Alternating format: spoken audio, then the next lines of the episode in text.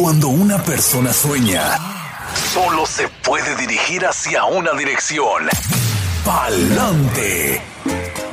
Hay miles de historias, algunas de sacrificio, otras de riesgo, pero también de superación, y una de ellas podría ser la tuya. Inmigración, sueños, retos y triunfos. Bienvenidos al programa Pa'lante mi gente, de la firma de abogados Vázquez en Servi. Así es, y como todos los martes, la abogada Bárbara Vázquez nos acompaña. Bienvenida, abogada. Muchísimas gracias, sí, muchísimas gracias a todos los que están conectados a esta programación de Palante, mi gente. Como siempre, le vamos a recordar que la información que reciben por este medio es de carácter general y no sustituye una consulta formal con un abogado que se especialice en la materia de inmigración. Hoy día vamos a hablar nuevamente sobre el tema de cancelación de deportación o remoción. Este tema nuevamente surge en las noticias porque se debatirá lo que es una parte muy importante sobre la cancelación de deportación. Es más, la Corte Suprema de la Nación va a escuchar argumentos en noviembre sobre qué información debe proporcionar el gobierno en lo que se llama una notificación de comparecencia, NTA por sus siglas en inglés o NTA, cuáles son esos requisitos que tiene que cumplir el gobierno en notificar a la persona de que tiene que presentarse ante el Tribunal de Inmigración. Y esto es importante porque para calificar a la cancelación de deportación o remoción, la persona debe de cumplir 10 años de presencia física continua que ha acumulado aquí en Estados Unidos y una notificación de comparecencia sirve para parar la acumulación de esos 10 años si contiene la información requerida bajo la ley. En 1996, el Congreso cambió significativamente la ley de inmigración cuando promulgó una nueva ley que en estos momentos existe todavía esa ley. Nosotros le llamamos IRIRA simplemente porque el nombre de la ley es muy, muy largo. Eso lo, lo acortamos así y también las siglas en inglés de la ley es IRIRA. Uno de los mayores cambios implementados fue en el trámite de la notificación de comparecencia. Antes de este cambio de ley, el gobierno solía utilizar un proceso de múltiples pasos para notificarle a una persona que debía comparecer ante el Tribunal de Inmigración. Como consecuencia del proceso anticuadro, engorroso e ineficiente, el Congreso intentó remediar ese problema. Ahora, bajo esta ley IRIRA, el Congreso ordenó al gobierno utilizar un proceso singular para notificar a personas puestas en trámite de deportación de su deber de comparecer ante el Tribunal de Inmigración. La notificación de comparecencia es un documento que por ley debe de contener lo que es la fecha, hora y lugar de audiencia y sirve como notificación oficial a la persona que debe comparecer y presentar motivos por el cual no debe ser deportado. En el 2018, en el caso de Pereira versus Session, la Corte Suprema de la Nación sostuvo que conforme al estatuto migratorio, solamente una notificación de comparecencia que contiene la fecha, hora y lugar de audiencia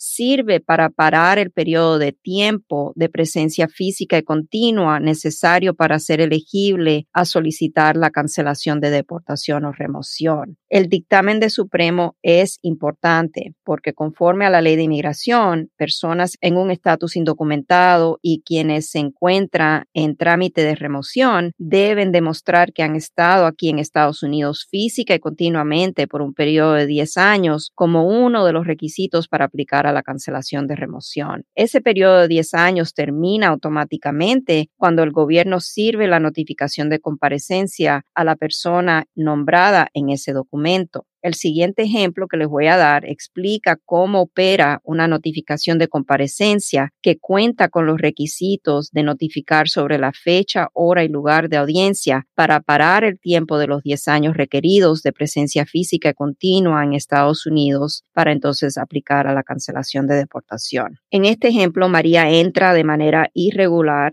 a Estados Unidos el 2 de septiembre del 2009 Nunca sale de Estados Unidos y aquí tuvo a sus dos hijos, quienes hoy tienen 10 y 5 años. El 4 de julio del 2019, el vehículo que ella conducía fue detenido por la policía por una infracción de tránsito y María no contaba con licencia de conducir. Como consecuencia, la arrestaron y mientras estaba detenida en la cárcel del condado, inmigración llegó por ella. Aunque fue puesta en libertad por las autoridades de inmigración después de pagar una fianza, la Agencia de Inmigración y Control de Aduanas, ICE, le avisó a través de una notificación de comparecencia con fecha del 8 de julio del 2019 que tendría que presentarse ante el Tribunal de Inmigración en Atlanta, Georgia, el 21 de octubre del 2019 a las ocho y media de la mañana.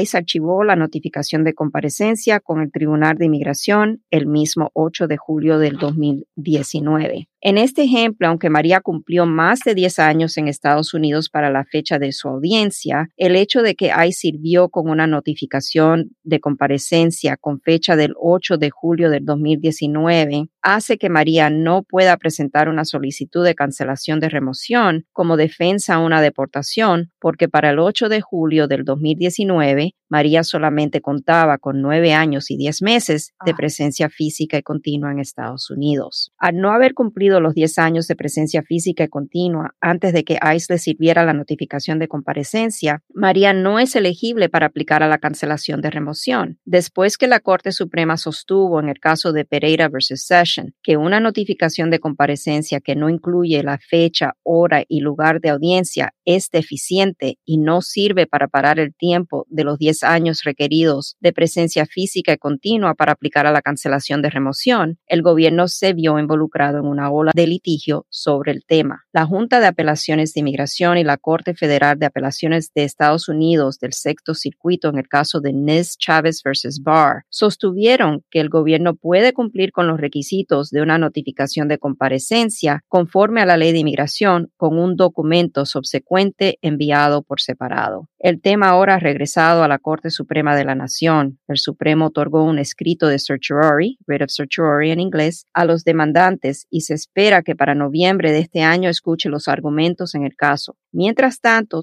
es importante que aquellas personas con un caso pendiente ante algún tribunal de inmigración y piensan defenderse contra la deportación bajo la ley de cancelación de deportación, pero que podrían ser afectadas por la decisión de la Junta de Apelaciones de Inmigración y la decisión del sexto circuito, hablen con su abogado para que se revise la notificación de comparecencia y si está completa o no. En dado caso de que ese documento no contenga la información requerida conforme a la ley, el abogado debe prepararse para argumentar que el documento es defectuoso y que el tiempo de presencia física continua sigue acumulándose. Esta información es súper importante porque tenemos que estar conscientes, especialmente para las personas que están en trámite con un juez de inmigración o que a lo mejor prospectivamente aquellas personas que caigan ese trámite con inmigración, que ese documento, que es el documento en realidad que empieza todo lo que es el trayectorio de un caso ante el Tribunal de Inmigración, esté completo porque tenemos que preservar nosotros los abogados ese argumento para nuestros clientes, porque en dado caso de que un juez de inmigración dictamine que la persona no cumple con los 10 años requeridos de presencia física y continua, dado a que el gobierno le notificó apropiadamente, ese puede ser y va a ser el argumento de los abogados del gobierno, que ellos han cumplido con su deber, aunque el documento inicial de la notificación de comparecencia no contenga esa información, lo que el gobierno ahora está acogiendo es que cuando ellos le envían otra notificación diciéndole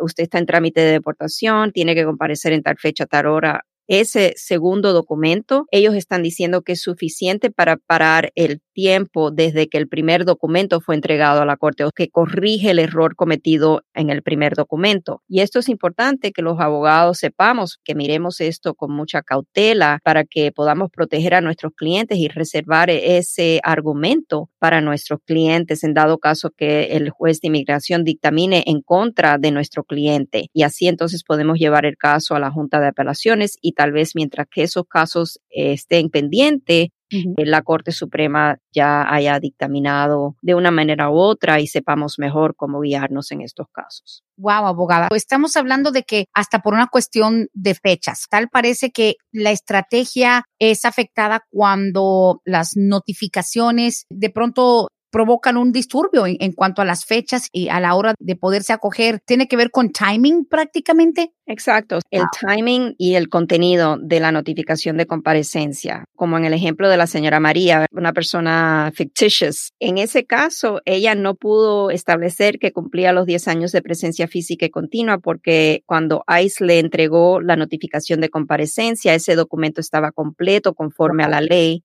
contenía el lugar, la fecha y la hora de su audiencia y ICE entregó ese documento al Tribunal de Inmigración. En ese día, en esa fecha, ella paró de acumular los 10 años de presencia física y continua para propósito de poder establecer el primer requisito de la cancelación de deportación, que es tener 10 años de presencia física y continua acumulado aquí en Estados Unidos antes de la notificación de comparecencia. Ahora, el tema central de estos casos y el tema central que está escuchando la Corte Suprema en este caso nuevo es básicamente ese, ¿Qué pasa cuando el gobierno falla y no cumple con el deber bajo la ley de en esa notificación de comparecencia poner la fecha, hora y lugar de audiencia y simplemente pone TBD, to be determined, de ser determinado en un futuro? Y después de eso le manda otra notificación de audiencia con la fecha, hora y lugar de audiencia a la persona. Ahí el gobierno ahora está diciendo que ese segundo documento es suficiente para corregir el problema del primero y que desde la fecha de la notificación de comparecencia, no obstante que no estuvo completo, la persona paró de cumplir los 10 años de presencia física y continua. Y eso estamos debatiéndolo ante el Supremo porque las personas a veces se cambian de dirección. A veces pasan cosas en la vida de una persona que a lo mejor no reciben esa segunda notificación de comparecencia. No podemos decir que la persona ha sido puesta en alerta de que ahora tiene que presentarse en tal fecha, tal hora, en tal lugar, si la notificación original no contenió esa información. Y pues lamentablemente lamentablemente son cosas fuera de las manos de la persona también. Es más, hemos visto que en el pasado estas notificaciones de comparecer con errores, con lo que han omitido, se han caído casos completamente. Ahora, esto nos abre los ojos, abogada Bárbara, a la posibilidad entonces, cuando la gente nos dice, oye, yo no he cumplido los 10 años aquí, pero los voy a cumplir en seis meses. No es uno de estos trámites que se puede uno adelantar, ¿no? De que, bueno, como se tardan un año, dos años, déjame yo al tener nueve años y seis meses o nueve años con nueve meses, no se pueden adelantar, ¿correcto? La persona no puede ni aplicar a la cancelación de deportación no estando en trámite de deportación. De la única manera que una persona va a poder aplicar este beneficio, asumiendo que tiene todos los requisitos, es cuando el gobierno le ha entregado la notificación de comparecencia a la persona, poniendo a la persona en trámite de deportación y que el Tribunal de Inmigración haya recibido ese documento, que el caso haya sido activado ante el Tribunal de Inmigración. Hay muchos casos donde la persona ha recibido la notificación de comparecencia pero no necesariamente ese documento ha sido archivado con el Tribunal de Inmigración. Oh, wow. Importantísimo. Y de nuevo, la pregunta que le hago, obviamente a nivel hipotética, nos recuerda que la ley del tiempo, la cancelación de la deportación, no se hace proactivamente, se hace defensivamente. No puedes hacer como muchos, no hombre, venga que nosotros le ayudamos. Si usted ya tiene 10 años aquí, dos, tres, cuatro hijos, ya usted califica. Si a usted no lo están queriendo sacar del país porque usted se metió en un problema con la ley, tampoco va a poder ir simplemente a pedir que lo dejen quedarse. Sí, aquí lo único que puedes hacer es parar una deportación, no digamos, de manera proactiva, buscar ajustar tu estatus. Esa es la duda del millón. Es correcto. La cancelación de deportación no es como el ajuste de estatus que se pide en la mayoría de los casos de manera afirmativa, no se pide de manera defensiva. Muchos casos sí, si el caso de ajuste de estatus es denegado en la primera instancia con UCIS, entonces sí, cuando pasa el caso al Tribunal de Inmigración, la persona puede renovar su solicitud ante el juez de inmigración y defensivamente tratar de conseguir que el juez le conceda el ajuste de estatus. Eso sí puede suceder pero para la ley de cancelación de deportación es exclusivamente la jurisdicción del Tribunal de Inmigración. UCIS no tiene jurisdicción para escuchar estas solicitudes. La única excepción que existe en realidad es los casos de NACARA y no en todos los casos de NACARA. Y eso ya es otro tema, pero eso es muy específicamente para personas de El Salvador y Guatemala que hayan entrado en los años tarde 80 y algo, 88, 90 más tardar y que tengan varios requisitos. Esas personas a veces todavía vemos casos de esos, no muy frecuente, donde sí podemos hacer una aplicación con el servicio de inmigración. Wow. Y por el simple hecho de que se llame cancelación de la deportación. Estás cancelando una deportación que ya está empezada. Y abogada, es una manera de volvernos a dar como que ese toquecito en el cráneo. El hecho de que otros abogados le llamen la ley del tiempo, abogada, nos hace pensar, pues lo único que necesito son los 10 años y los hijos. La ley del tiempo es una manera coloquial que se ha usado, pero cancelación de deportación te dice exactamente, estás cancelando una acción peligrosa en tu contra, que es la deportación. Es como decir, me voy a ir a hacer una cirugía de corazón abierto cuando no tengo problemas del corazón, no te la van a hacer. Importante saberlo, porque sí, con esa frase de la ley del tiempo, abogada, la gente dice, pues ya califico, ya pasé los 10 años, ya puedo ir a hacer mi ley del tiempo. It's not like that.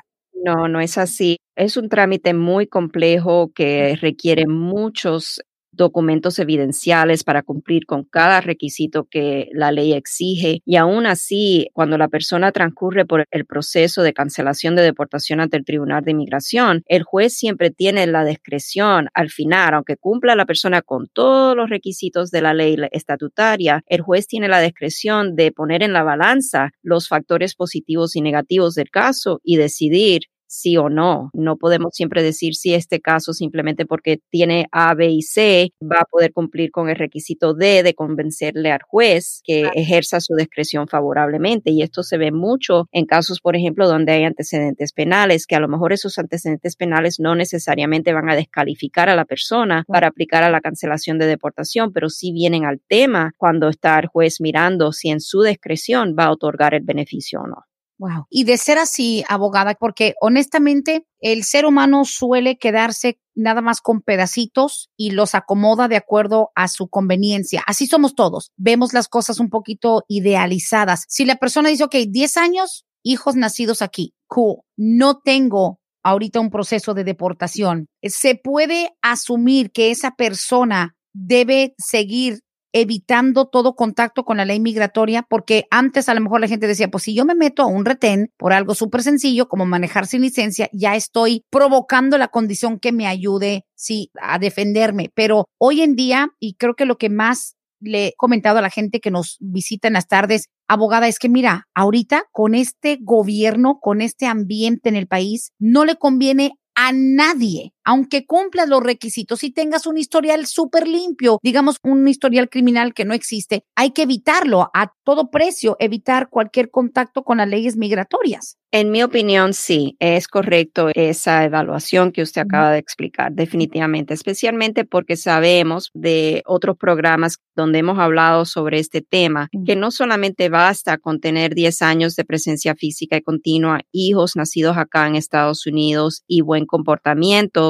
bajo las normas de este país. La persona en estos casos de cancelación de deportación la carga de la prueba la tiene la persona de demostrar que la deportación de ellos le va a ocasionar un perjuicio extremo es sumamente inusual a lo que es un familiar como los hijos ciudadanos estadounidenses, mamá o papá o un cónyuge ciudadano residente. Y es ahí a donde es la dificultad mayor en estos casos. Es muy difícil comprobar ese nivel de perjuicio extremo. Es un nivel bastante elevado y se suelen ganar los casos donde existe una condición de salud de algún familiar mencionado, que a lo mejor podríamos demostrar que si ese familiar ciudadano residente regresa con la persona en trámite de deportación, ya sea padre de un hijo ciudadano, vamos a decir, para México, que en México a lo mejor no pueda el padre obtener o proveerle los tratamientos necesarios médicos para que ese hijo pueda seguir luchando con su enfermedad. Y no todas las enfermedades. Hemos visto en tiempos atrás que padres con hijos con autismo, por ejemplo, caían en trámite de deportación y no necesariamente porque un hijo tenga autismo es suficiente para que el juez de inmigración le otorgue la cancelación de deportación y que decida que ha cumplido la persona con el nivel de prueba de perjuicio extremo. Depende del nivel de autismo, depende si el hijo es autosuficiente o no, de muchos factores y dentro de lo que es el caso, cuando se está debatiendo el caso de cancelación de deportación, tienen que salir a la luz a veces con declaraciones o testimonio de expertos, donde los expertos dicen, sí, en este país donde regresaría el padre no existen programas de educación para personas con disabilidades, no existen tratamientos médicos para este tipo de enfermedad demostrar que ese hijo en realidad sí va a sufrir si el padre decide llevárselo. Y aún así, a veces los tribunales deciden que el hijo no es la persona quien está siendo deportada y que el padre puede elegir dejar a su hijo aquí con a lo mejor la mamá, quien a lo mejor sí tiene estatus legal en Estados Unidos. Mm. Hemos visto muchas cosas durante nuestro trayectorio de 24 años ejerciendo en esta materia. Sin duda. Abrimos obviamente nuestra línea telefónica, nuestra línea de textos. Ya tengo varios textos ahí esperando en fila. 770-686-3424. Le damos la prioridad a quienes toman su tiempo para llamar en vivo. Podcast Palante, mi gente. Aquí nos hacen la pregunta y me adelanto un poco porque esta pregunta tiene que ver precisamente con el tema del día de hoy. Dice, pero Brendita, pregúntale a la abogada, si uno ya tiene una orden de deportación y ya cumplió los 10 años. Depende cuántos años lleves. Es más fácil para alguien que lleve 15 años a alguien que acaba de cumplir los 10. Y también he escuchado que entre más hijos tengas, más te perdonan solicitar antes. Estoy un poquito confundida. Digamos que si tú ya cumpliste los 10 años, si son 10 o 11 años bien cerquita, es distinto a que si te agarran ya con 15 o 20 años y tiene que ver el número de hijos. Todo esto es factores, los factores del caso. Cuando un juez de inmigración está evaluando un caso de cancelación de deportación, sí va a tomar en cuenta como un factor positivo el tiempo de presencia que lleva la persona viviendo aquí en Estados Unidos. A veces, si la persona lleva más tiempo de los exactos 10 años requeridos, ese factor puede pesar un poco más a favor de la totalidad del caso pero no va a ser ese el único factor determinante. Una persona que tenga 20 años en Estados Unidos, que recién ahora está entrando en trámite de deportación, pero que a lo mejor tenga delitos durante esos 20 años, el juez va a tener que poner, ok, el factor positivo de tiempo de larga duración en el país y también el factor negativo de que a lo mejor la persona no se ha comportado bajo las normas de este país. Es todo una balanza. El hecho de que una persona a lo mejor tenga un hijo y otros tengan tres hijos, sí, puede ser un factor que el juez considere ponerle más peso. Si, por ejemplo, hemos visto en casos donde a lo mejor es una mamá que es soltera con tres, cinco hijos estadounidenses de pequeña edad, esos son factores que el juez va a poner un peso mayor en su consideración si considera que la persona ha podido establecer ese requisito de perjuicio extremo es sumamente inusual. Pero el hecho de simplemente tener muchos hijos, ese factor singularmente no va a ser un factor determinativo en la decisión que tome el juez de inmigración. No, y aparte de eso, abogada, honestamente, para este proceso de la cancelación de la deportación, asumiendo que te metiste en algún problema, te quieren deportar, también hay otras cosas, tu trabajo, tus ingresos, tus impuestos, no es nada más hijos y 10 años, porque si así fuera, habrían millones de personas tramitando su ajuste de estatus o su cambio, ¿no? Eso es un magnífico punto porque entre todo esto de cancelación de deportación, uno de los requisitos esenciales estatutarios es que la persona pueda establecer el buen carácter moral por el periodo del estatuto. Quiere decir que por los 10 años que requiere la ley de presencia indocumentada. Esa persona tiene que demostrar que durante esos 10 años ha sido una persona de buen carácter moral. Y dentro de ese análisis de buen carácter moral entra el factor de si la persona ha cumplido con su deber bajo la ley de hacer sus declaraciones de impuestos por los ingresos que ha tenido anualmente por su trabajo aquí en Estados Unidos. Y es ese punto a veces que puede tornar un caso muy negro, ¿verdad? Muy oscuro. ¿Por qué? Porque en la mayoría de los casos, desafortunadamente, hay algún problema con las declaraciones de impuestos. O la persona ha declarado dependientes que no existen, dependientes de más, o la persona ha tomado exageradas deducciones de sus negocios, donde no es factible que la persona ha podido sostenerse a ella o él y a su familia en ese ingreso. La persona a veces está casada y declara año tras año declaraciones de impuestos en un estatus soltero o como cabeza de familia, otro problema mayor que puede tronchar que la persona pueda establecer ese requisito de buen carácter moral. Bueno, hay muchas cosas que considerar y yo creo que singularmente, yo creo que después de la amnistía del año 85-86, la cancelación de la deportación, millones de personas han estado como esperando llegar a esa meta. Ok, ya cumplí los 10 años, ya tengo mis hijos nacidos aquí, pero cuando analizamos muy profundamente lo que requiere, pues ahí la gente dice, espérame, no fue tan fácil como lo imaginé. Lo importante es acercarse a lugares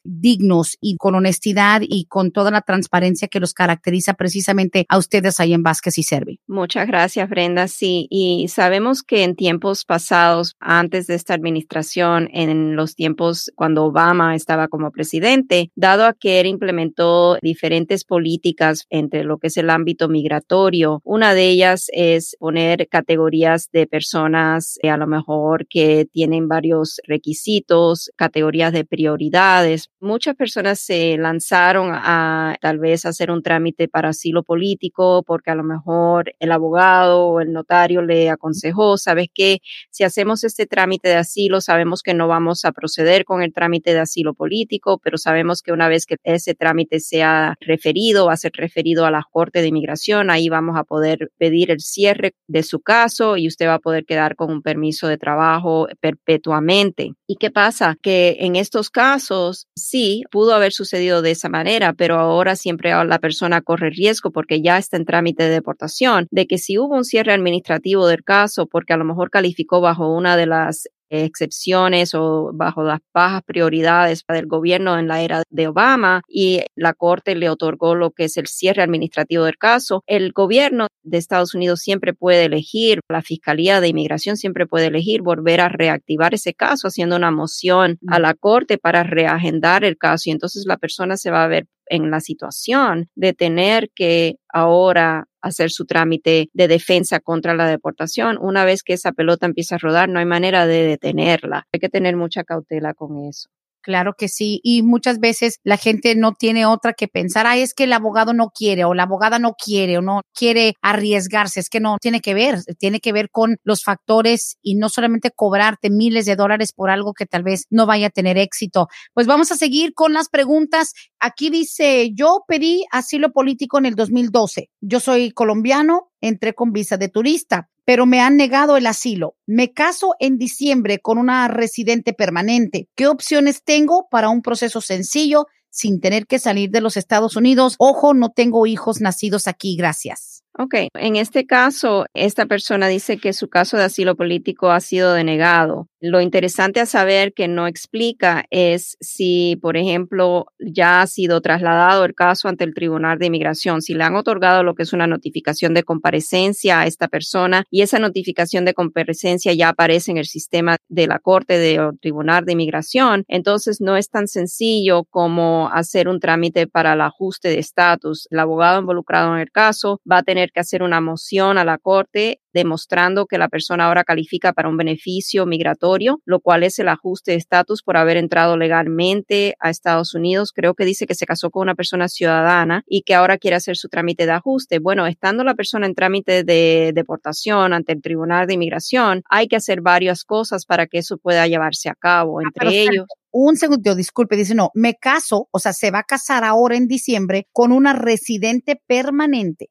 Oh, ok. Entonces eso cambia la situación bastante, porque en este caso lo importante a tomar en cuenta es que si hubo alguna acumulación de presencia indocumentada desde cuando él entró con la visa de turista, vamos a decir, le otorgaron seis meses para permanecer en un estatus documentado y se cumplieron esos seis meses y nunca salió del país. Entonces, todo el tiempo que acumuló después de que se cumpla la estadía legal es tiempo de presencia indocumentada. Si hubo más de 180 días o más de un año de presencia indocumentada, si la persona trabajó sin documentos de inmigración, sin permiso de trabajo, entonces esto lo haría inelegible para lo que sería el ajuste de estatus dentro de Estados Unidos porque solamente existe una excepción para las personas que entran legalmente con visa de turista y se casan con personas ciudadanos estadounidenses. Ahí sería la traba mayor en el caso y una de las cosas que tendríamos que ver es qué tan cerca estaría el cónyuge residente de poder aplicar a la ciudadanía estadounidense para tratar de salvar la situación.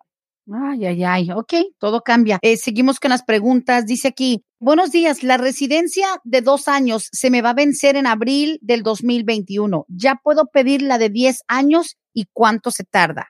Depende de la situación matrimonial. Si todavía está casado con la persona, con su cónyuge, entonces la solicitud para remover la condición de la residencia tiene que hacerse 90 días antes de cumplir el segundo aniversario con la residencia condicional. Esto sería entonces, estaríamos hablando que como para enero, enero del 2021 es cuando se estaría dentro de esa ventanilla de 90 días. En casos donde ha habido un divorcio finiquitado, no importa cuándo se haga, se puede hacer inmediatamente. Muy bien. Ahora, curiosamente, esa pregunta que nos hacen de que la residencia de dos años y la de diez años, esa residencia condicional, la que dan de los dos años, ¿se la dan a todo el que está recién ajustando o nada más a los que arreglaron por matrimonio? ¿O también se la dan a los que arreglaron por un papá o por un suegro?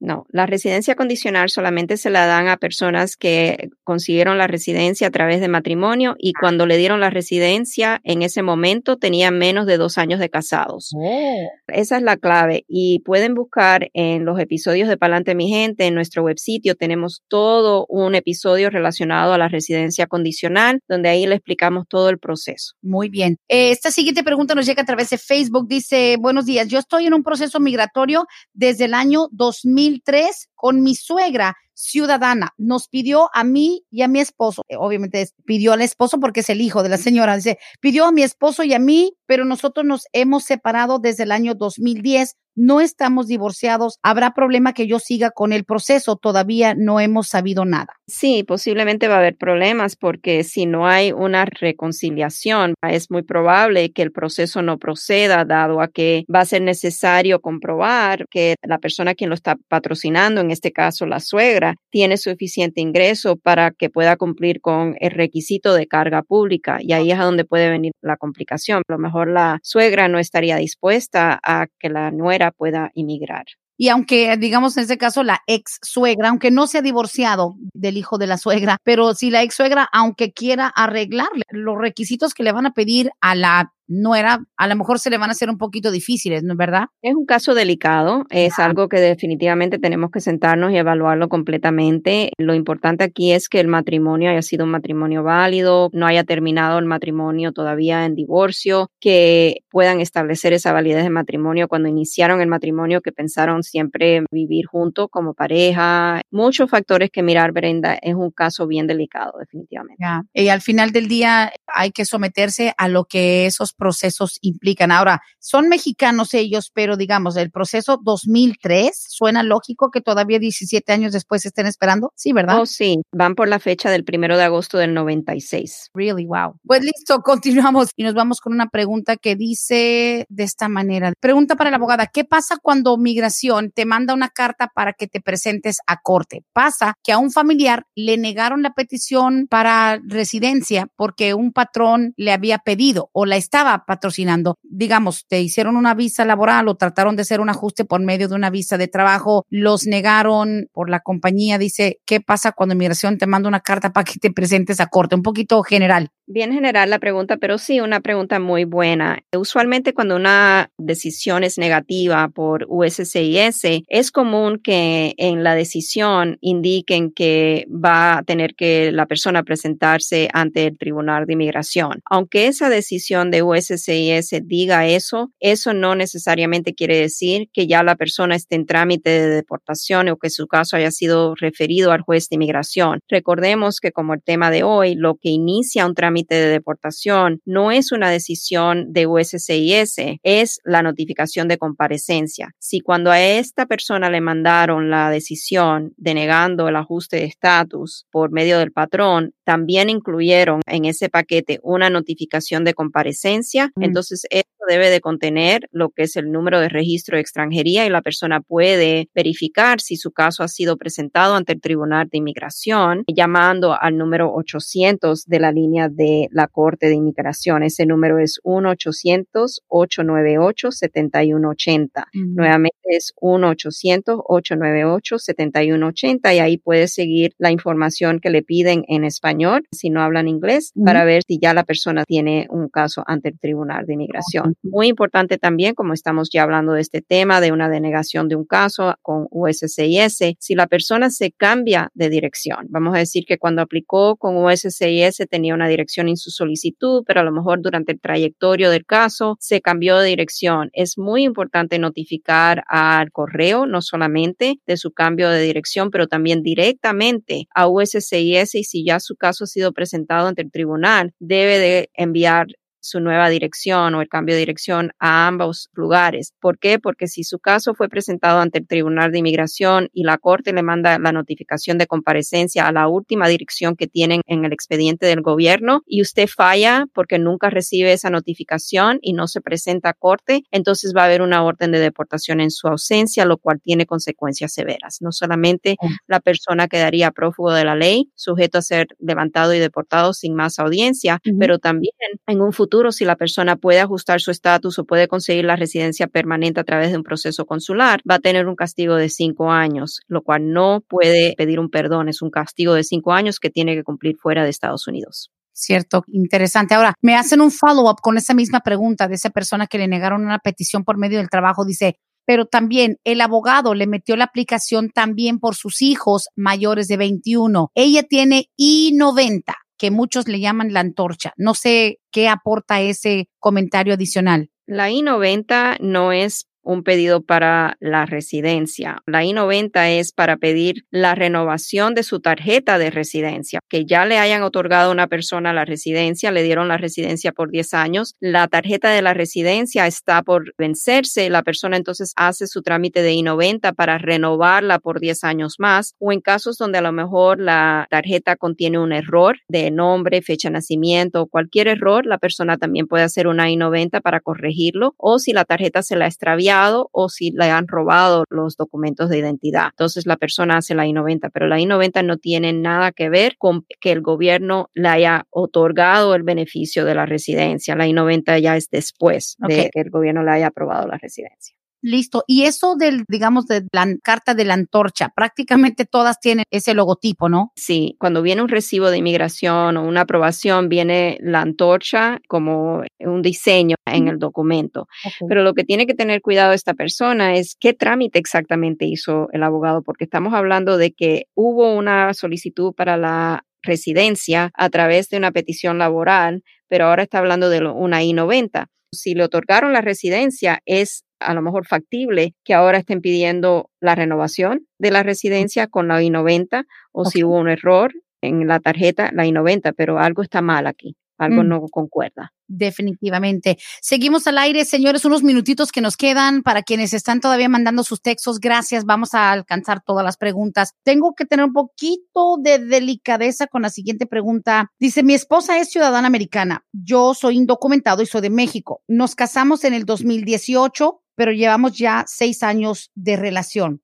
Hemos estado reuniendo apenas los documentos y las pruebas para mi proceso. No hemos entregado nada esperando también lo del coronavirus. Mi duda es, tengo un hijo indocumentado de 20 años, que no es hijo de mi esposa, obviamente. Él entra automáticamente en mi proceso y le pregunto por qué hemos tenido unos fuertes problemas familiares entre mi esposa, mi hijo y la mamá de mi hijo.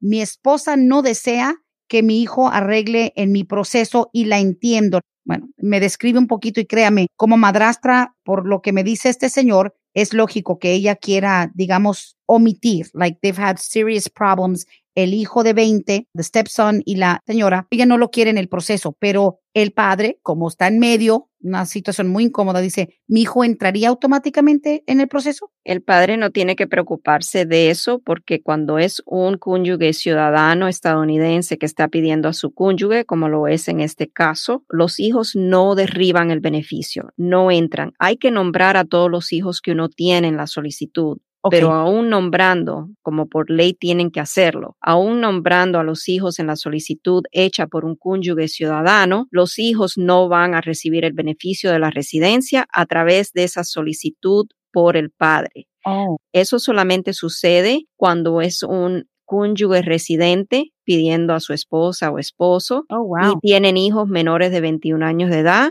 esos hijos automáticamente nombrados o no nombrados en la petición familiar son incluidos por operación de ley.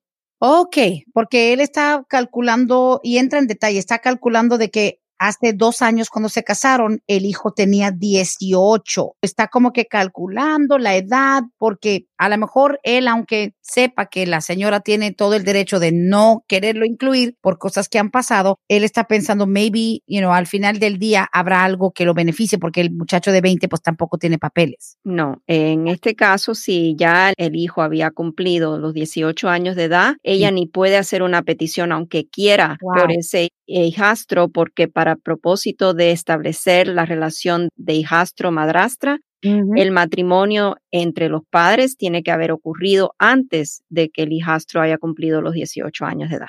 Ah, caray. Pues bueno, ojalá que esa situación familiar también se pueda mejorar, porque es muy difícil estar en medio de un hijo y de tu esposa que se han peleado prácticamente a muerte. Dice aquí, pregúntale a la abogada Brenda, por favor, ¿después de cuántos años se perdona una felonía? Hmm. Esta pregunta es muy interesante porque en realidad no necesariamente hay un año mágico, una, eh, tantos años se perdona una felonía. Para propósito del trámite migratorio, me imagino que la pregunta entra dentro de lo que estamos hablando, el ámbito migratorio. Una persona que tenga una felonía siempre va a estar a riesgo, dependiendo del delito, ver cuando aplique para un beneficio migratorio. Igual que una persona que tenga hasta un delito menor, siempre va a estar a riesgo cuando aplique a un beneficio beneficio migratorio. Lo que hay que ver es qué fue el delito cometido y por qué delito fue condenado la persona. En casos donde la persona ha sido convicta de una, lo que inmigración puede considerar una felonía agravada, vamos a decir que la persona hasta ya haya tenido la residencia permanente, esa persona corre riesgo de que el gobierno quiera quitarle la residencia y también no va a ser elegible para la ciudadanía estadounidense perpetuamente si no hubo, por ejemplo, alguna deficiencia en lo que fue protección de los derechos constitucionales durante el proceso del caso penal de la felonía,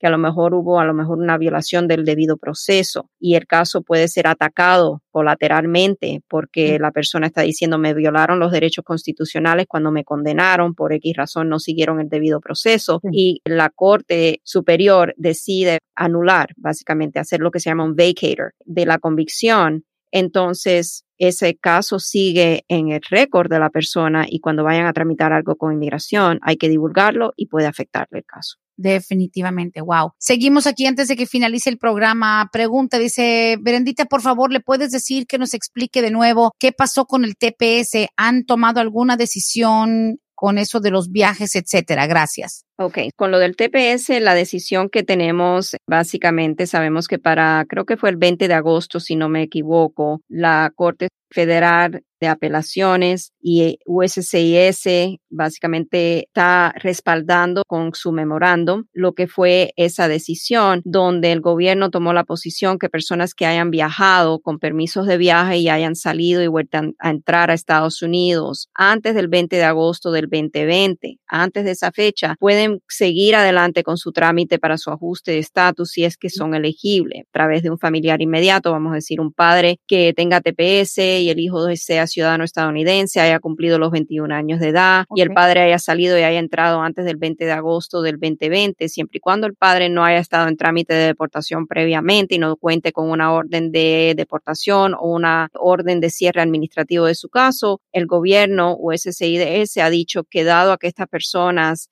se confiaron en la política, en la interpretación del gobierno de esa política, van a poder entonces continuar hacia la adjudicación de su caso. Personas que hayan entrado después de la fecha del que fue el 20 de agosto de este año, entonces ya no quedarían fuera esas solicitudes. Todavía hay en estos momentos litigación sobre este tema, la interpretación de nueva, el giro total que ha tomado el gobierno en estos casos, de cómo el mismo gobierno ahora está interpretando una política de ellos mismos, que por años fue una cosa y ahora repentinamente han cambiado cómo la interpretan. Hay tres diferentes casos uno en la Florida, otro en Nueva York y otro en Washington, D.C., que mm. están en litigios en cortes federales. O estamos en espera de ver cómo salen esos casos para entonces aconsejarle a, las personas si podemos proceder o no, no obstante que tengan una orden de deportación previa o no obstante que su caso haya sido cerrado administrativamente ante el Tribunal de Inmigración. Ok, listo.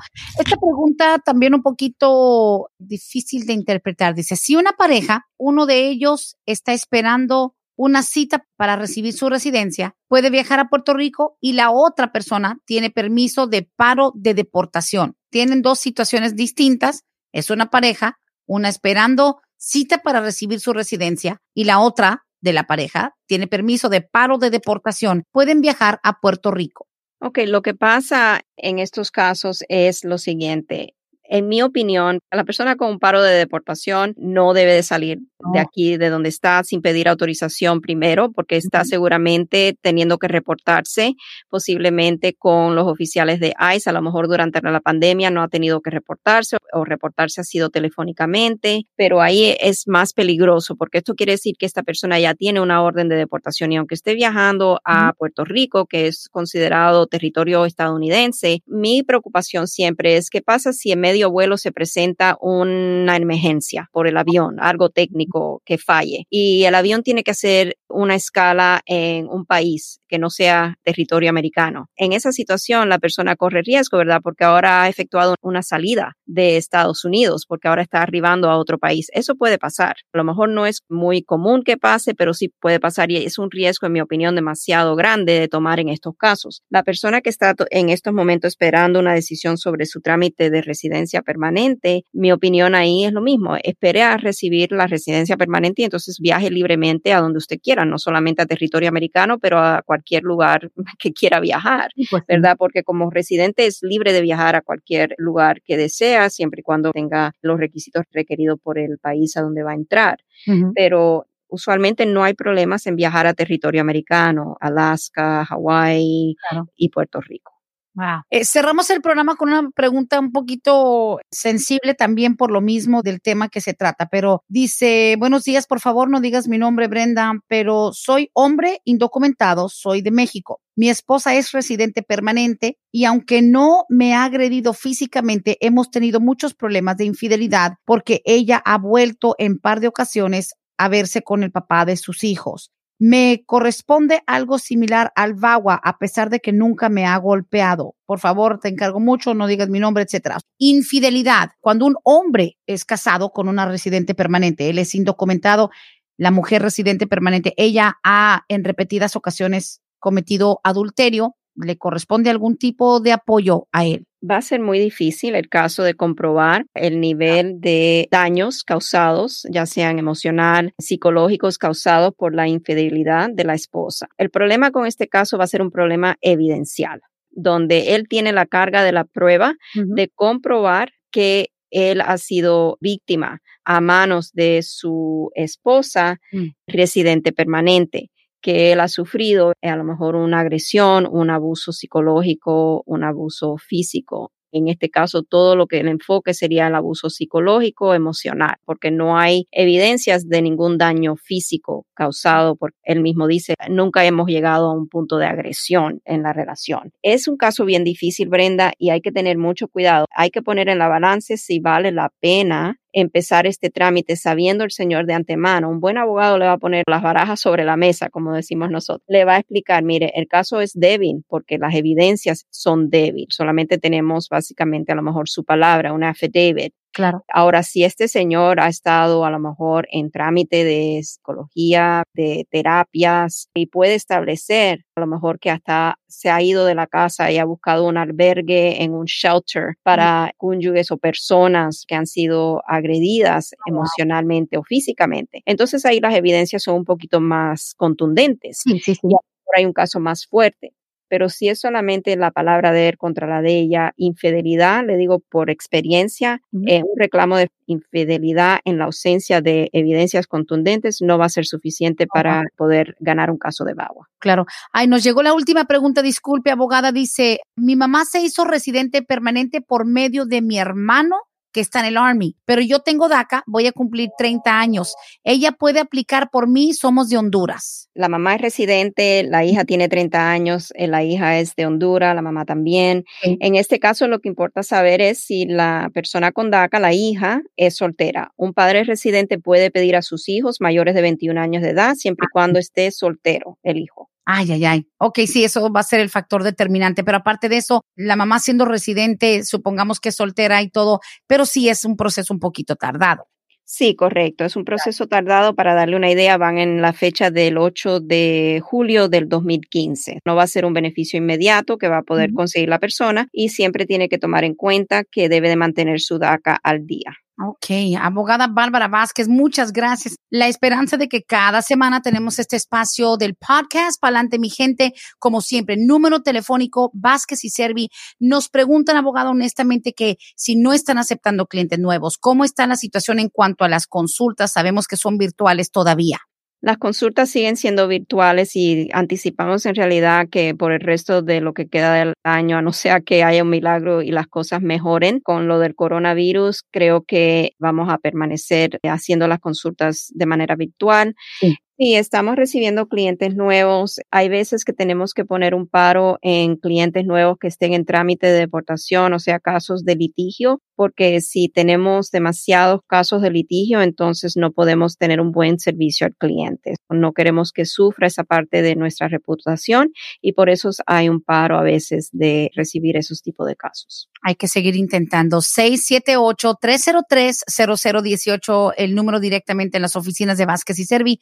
678-303-0018. Y bueno, abogada, tremendo programa, sobre todo con eso que se llama la cancelación de la deportación que a tantas personas les ha provocado ese sueño, ese deseo de querer por fin ajustar, pero requiere también de mucho conocimiento y hacer las cosas de la manera correcta. Así es, Brenda. Muchísimas gracias a todos ustedes los radioescuchas. Recuerden que tenemos muchos episodios ya en nuestro programa de Palante Mi Gente. Están todos grabados. Pueden ir a nuestra página de web sitio, Vasquez and Survey, o pueden escucharnos en cualquier plataforma donde acostumbren escuchar sus podcasts. Muchísimas gracias. Para el próximo martes los espero. Gracias. Que tenga buen día, abogada. Igualmente. Hasta aquí hemos llegado hoy, pero siempre vamos pa'lante mi gente con Vázquez en Servi. Hasta la próxima.